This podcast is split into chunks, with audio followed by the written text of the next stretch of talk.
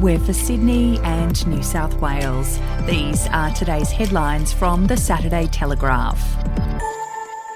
A shame file of physical and emotional abuse and sexual misconduct by teachers and staff against disabled kids has revealed hundreds of allegations in New South Wales schools. And the file reveals many offending teachers are let off with warnings. Since 2018, more than 1,300 distressing complaints of abuse and misconduct by school staff have been recorded by the New South Wales Department of Education In one incident included in 2020 reports, a female school learning support officer who was found by the department to have engaged in sexual misconduct with a student was let off without a warning and with no consequences. If you would like to read more on that story today, you can take out a subscription to the Daily Telegraph at dailytelegraph.com.au or download the app at your app store. New South Wales prisoners are boasting, joking, and rapping on TikTok, starring in video clips while behind bars. The cons have embraced social media within the state's prison system, using illegally obtained phones to share their jailhouse lives and attract thousands of followers. While it is both a criminal and correctional centre offence for an inmate to use or possess a mobile phone, some inmates don't seem to care, with 94 devices seized so far this year. We'll be back after this.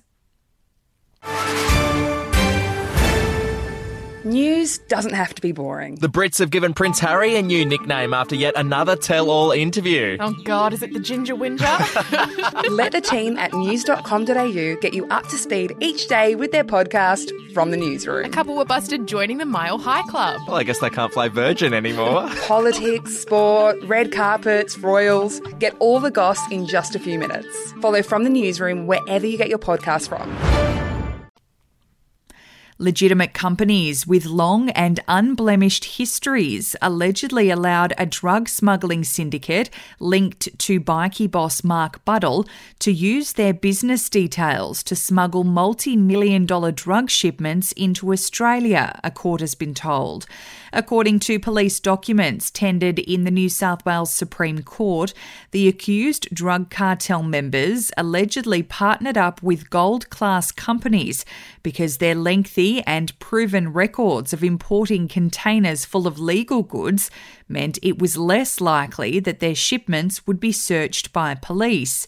Once the partnership had been established, the syndicate allegedly planned two dummy shipments using the legitimate business's details that contained legal building equipment but no drugs to test if they would be searched, the documents say and houses wrecked in the floods that devastated New South Wales this year have washed onto the market for rock bottom prices, sometimes near what the properties traded for back in 2005. Many of these properties were a mess of mud, debris, and warped walls from when the floodwaters swirled in, often to ceiling height. They've since been cleared and stripped to an uninhabitable shell of timber beams and listed as opportunities for renovators to snap up a bargain. Those are your headlines from the Saturday Telegraph. For updates and breaking news throughout the day, take out a subscription at dailytelegraph.com.au. We'll have another update for you tomorrow.